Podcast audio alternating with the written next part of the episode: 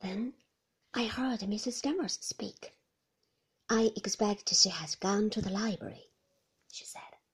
She's come home early for some reason. If she has gone to the library, you will be able to go through the hall without her seeing you. Wait here while I go and see. I knew they were talking about me. I began to feel more uncomfortable than ever. It was so furtive, the whole business, and I did not want to catch Mrs. Danvers in the wrong. Then Jasper turned his head sharply towards the drawing room. He trotted out, wagging his tail. Hello, you little tyke, I heard the man say.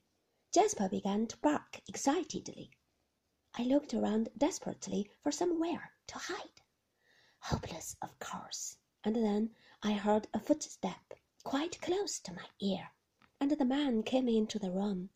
He did not see me at first because I was behind the door, but Jasper made a dive at me, still barking with delight. The man wheeled around suddenly and saw me. I have never seen anyone look more astonished. I might have been the burglar and he the master of the house. I beg your pardon, he said, looking me up and down. He was a big, hefty fellow, good looking in a rather flashy, sunburnt way.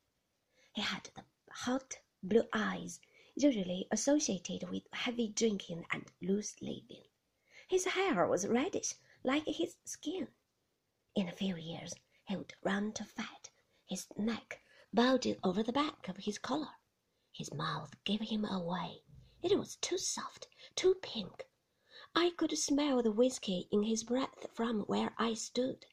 He began to smile, the sort of smile he would give to every woman. I hope I haven't startled you, he said. I came out from behind the door, looking no doubt as big a fool as I felt. No, of course not, I said. I heard voices. I was not quite sure who it was. I did not expect any callers this afternoon. What a shame, he said heartily. It's too bad of me to butt in on you like this. I hope you'll forgive me.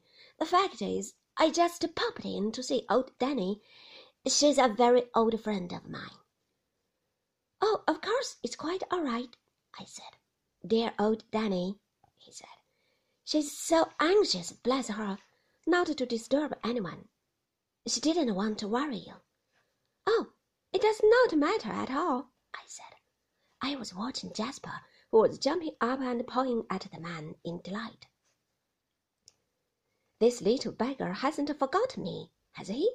he said grown into a jolly little beast. He was quite a youngster when I saw him last. He's too fat, though. He needs more exercise. I've just taken him for a long walk. Have you really? How sporting of you, he said. He went on patting Jasper and smiling at me in a familiar way. Then he pulled out his cigarette case. Have one? he said. I don't smoke, I told him. Don't you really? He took one himself and lighted it. I never minded those things, but it seemed odd to me in somebody else's room. It was surely rather bad manners, not polite to me. How's old Max? he said. I was surprised at his tone. It sounded as though he knew him well. It was queer to hear Maxim talked of as Max. No one called him that. He's very well, thank you, I said. He's gone up to London. And left the bride all alone? Why, that's too bad. Isn't he afraid someone will come and carry you off? He laughed, opening his mouth. I did not like his laugh. There was something offensive about it. I did not like him either. Just then Mrs. Danvers came into the room.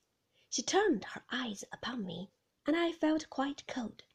Oh God, I thought, how she must hate me. Hello, Danny, there you are, said the man. All your precautions were in vain. The mistress of the house was hiding behind the door. and he laughed again. Mrs. Danvers did not say anything. She just went on looking at me. Well, aren't you going to introduce me?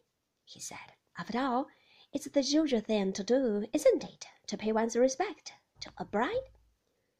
This is Mr. Favell, madam, said Mrs. Danvers. She spoke quietly, rather unwillingly. I don't think she wanted to introduce him to me. How do you do? I said, and then, with an effort to be polite, won't you stay to tea? He looked very amused. He turned to Mrs. Danvers. Now, isn't that a charming invitation? he said. I'll be asked to stay to tea. By heaven, Danny, I've a good mind to. I saw her flash a look of warning at him. I felt very uneasy. It was all wrong. This situation. It ought not to be happening at all. Well, and perhaps you are right, he said. It would have been a lot of fun all the same. I suppose I had better be going, hadn't I? Come and have a look at my car. He still spoke in a familiar, rather offensive way. I did not want to go and look at his car. I felt very awkward and embarrassed. Come on, he said. It's a jolly good little car, much faster than anything poor old Max ever has. I could not think of an excuse. The whole business was so forced and stupid. I did not like it.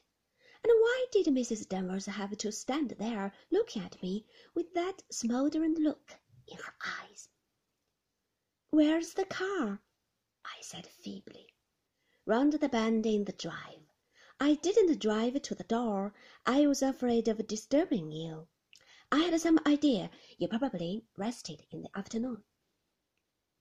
I said nothing. The lie was too obvious. We all walked out through the drawing room and into the hall. I saw him glance over his shoulder and wink at Mrs. Danvers. She did not wink in return. I hardly expected she would. She looked very hard and grim. Jasper frolicked out onto the drive. He seemed delighted with the sudden appearance of this visitor, whom he appeared to know so well. I left my cap in the car, I believe, said the man, pretending to glance round the hall. As a matter of fact, I didn't come in this way. I slipped round and bearded Danny in her den. Coming out to see the car, too? He looked inquiringly at Mrs. Danvers. She hesitated, watching me out of the tail of her eyes. No, she said. No, I don't think I'll come out now. Good-bye, Mr. Jack. He seized her hand and shook it heartily. Good-bye, Danny. Take care of yourself. You know where to get in touch with me always. It's done me a power of good to see you again.